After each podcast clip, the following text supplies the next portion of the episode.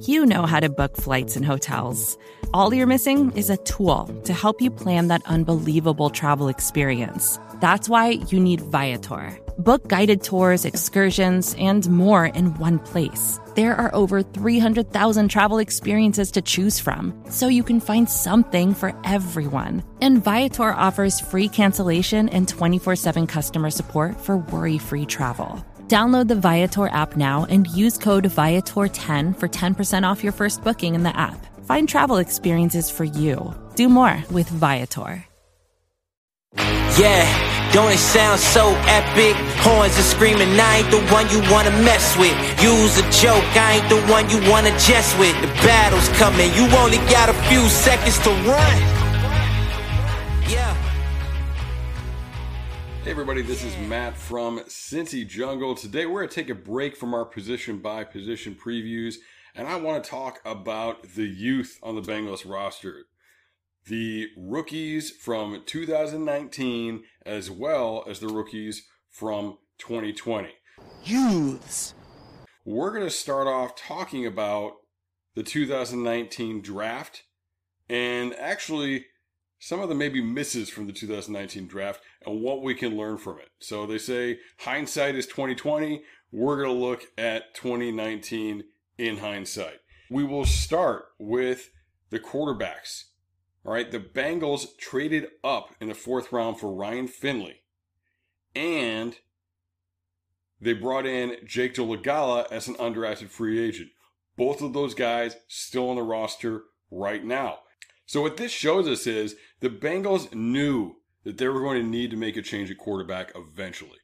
Right? So they went out and they took a couple flyers, they took a couple shots on guys that they thought might be able to develop into something, might be the answer. They didn't know they were going to be picking first in 2020. They didn't know they were going to have the opportunity they had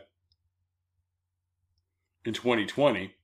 So they took a shot and they brought in some guys because they knew they were going to need some competition at that spot.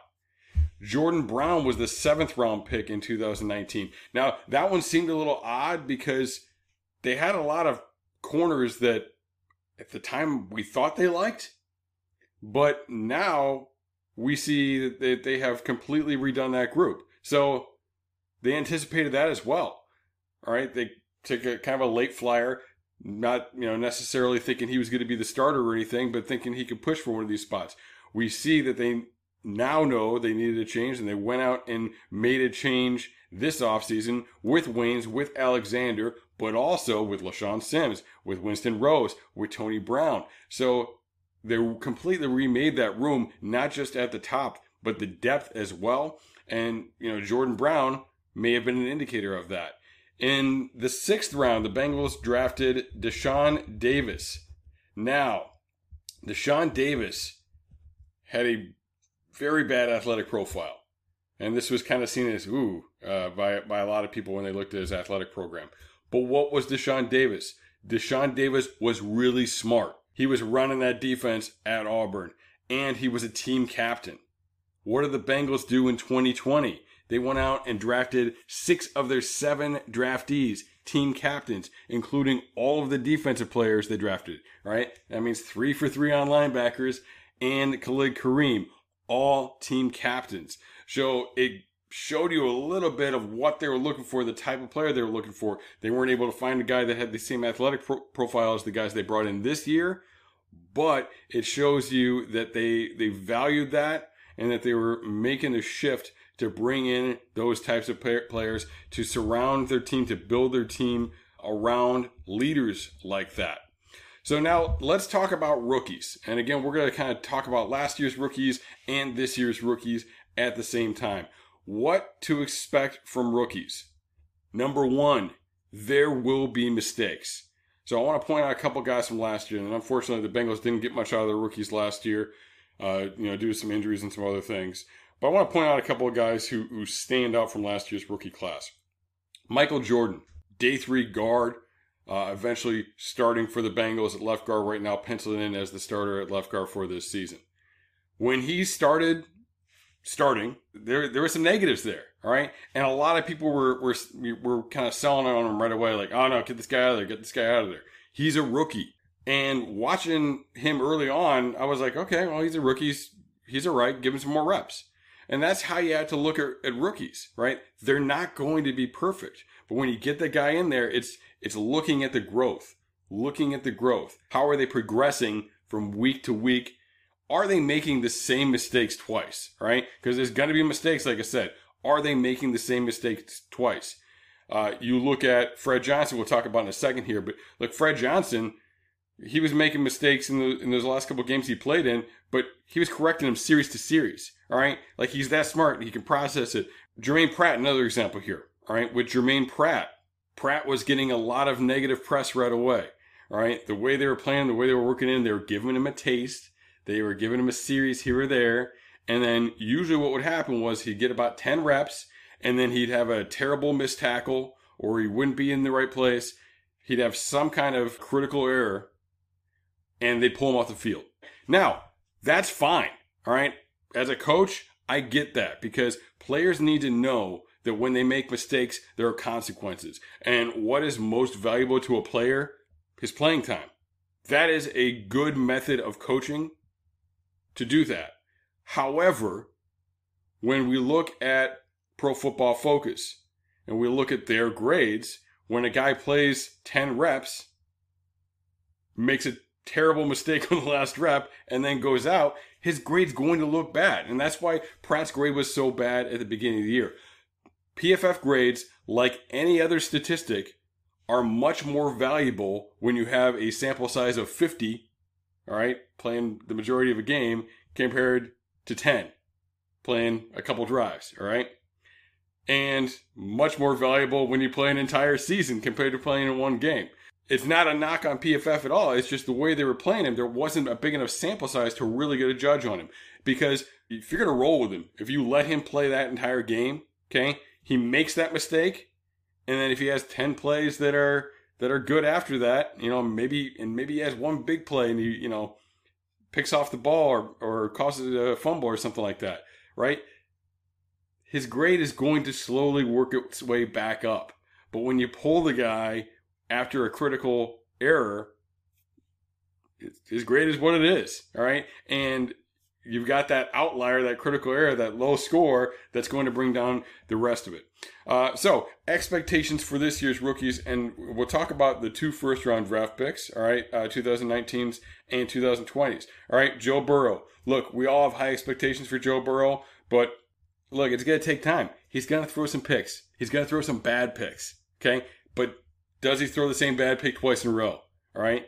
Or does he learn those uh, from those mistakes? And I think he's the type of guy that's going to learn from those mistakes. Everything we've seen from him says he's the type of guy that's going to learn from those mistakes. Jonah Williams is probably going to get Joe Burrow smoked at some point. He's a super smart guy, all right? He's a really good player, but he's probably going to make a mistake, and we're probably all going to freak out because it gets, uh, you know, it gets QB one hit.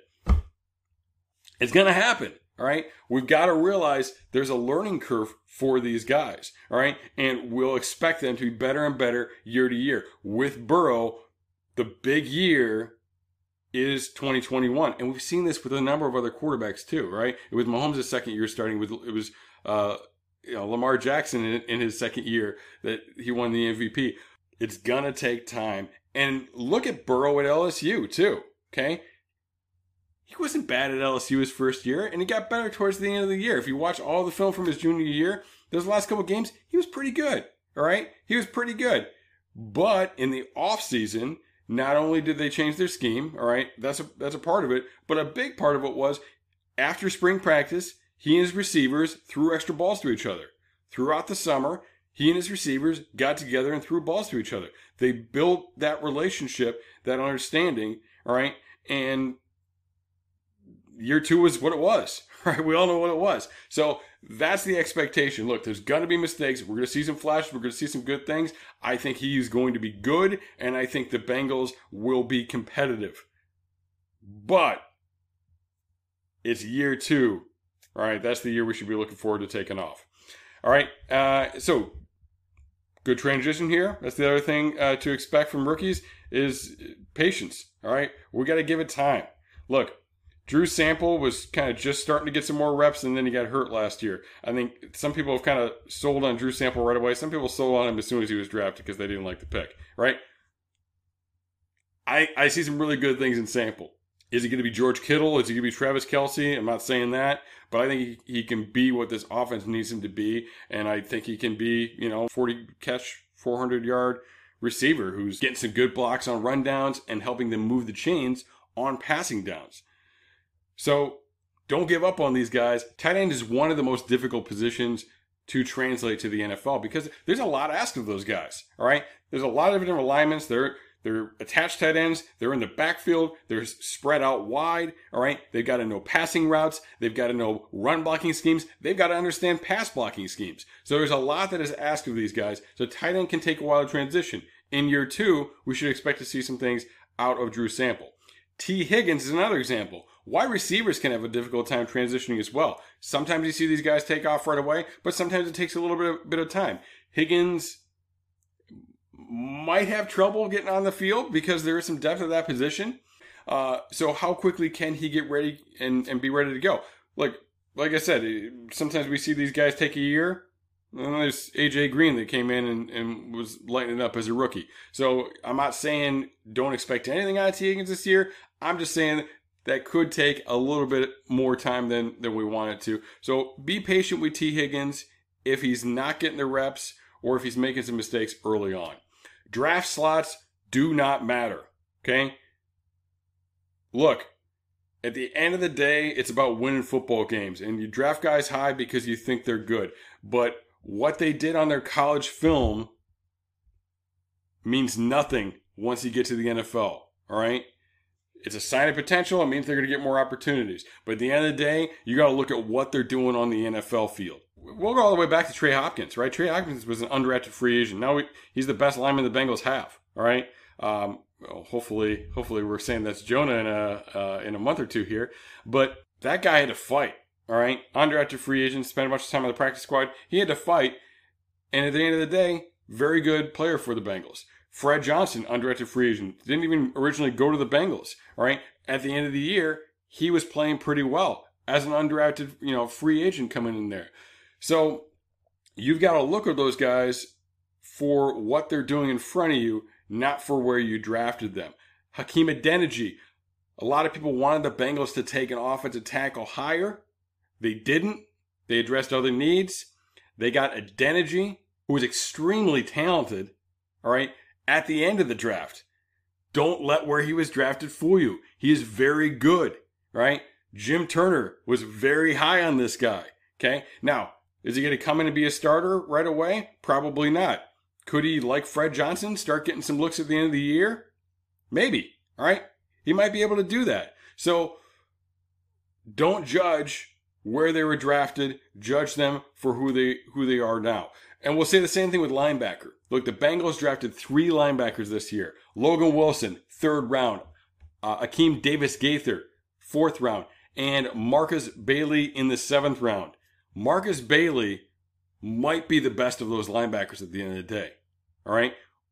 All three of those guys are really day day two talents. They're they're in a pretty close cluster to me. What they do? I think Akeem Davis Gaither. I'm gonna I kind of put him to the side a little bit. Uh, like he can play linebacker, but I don't know. I think he's kind of more of a Vonn Bell kind of guy. I mean, he's not really going to be a deep safety, but he's a smaller in the box guy. He can do some things athletically, playing the edge, things along those lines. But look, you know, Bailey can do a lot of the same things Logan Wilson can. So, who plays better in camp? But with between those guys, between Josh Bynes, Jermaine Pratt, who, who was coming back, and it shouldn't matter that Bailey was a seventh round pick. If he's the dude, you play the dude. All right. So judge what they do on the field, not what they did on their college film. At the end of the day, you are how you perform. You're not your testing numbers. You're not where you went to college. You are how you perform. And that's how you need to look at these guys. Opportunity. Okay. There is going to be a great opportunity for a defensive tackle. And Renell Wren, who was drafted in 2019, you're up, brother. All right. Now with uh, with Josh Tupou out, this creates a, a great opportunity for Wren. Is he ready? Has he been doing what he needs to do? Did he develop enough last year? Is he ready to take advantage of it? That's the big question. The Bengals did not draft a defensive tackle. They did, however, pick up two undrafted free agents, Tyler Clark from Georgia, Trey Dishon from Kansas State. One of those guys is probably going to make this uh, roster. With Josh Tupou around, I don't know if I'd say that, but there's a good chance one of those guys makes it now. Uh, a lot of talk about Clark, and they give him a slightly higher signing bonus, I believe. But man, Dishon's bigger, and I think he moves a little better too. All right, uh, so there's some interesting things. Like both of those guys have some really interesting things. Where Clark's a guy that like he's he's not he plays a lot more stout than he looks. All right, he's he's a sub 300 pound guy, but people have a lot of trouble moving him. So there's an opportunity there, and the lack of opportunity is also a factor here. Look, Stanley Morgan Jr. didn't get much of an opportunity receiver last year. Probably not going to get a very good re- opportunity receiver this year, but he did some really good things on special teams. That's where a lot of these guys are going to have to get in. Trayveon Williams, Rodney Anderson, they're buried on the depth chart behind two talented running backs. If they get an opportunity on offense, they got to take advantage. But Trayveon took advantage on special teams last year. All right. And, uh, and got a lot of reps on special teams. Obviously, Anderson dealing with injuries and things is a little bit of a different story. Uh, Khalid Kareem, going to be a little bit tough for him to get a, some reps on the edge on defense.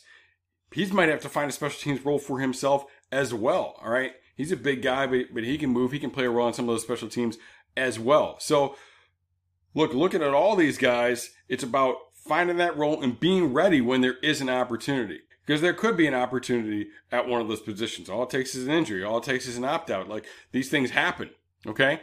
Uh, and this year more than ever, these things happen. So you've got to be ready, but then you've got to be fighting for other spots, fighting to find a role on special teams. And just because you don't see a guy get out there, you know, it doesn't always mean that he's not he's not what you thought he was when you drafted him. Sometimes it means the opportunity just hasn't presented itself. All right, so the big takeaway here is do not judge rookies like you judge other players. You've got to account for the fact that they're going to make mistakes, that sometimes these things take time, and you've got to look at the learning curve more than what they're doing on a given play.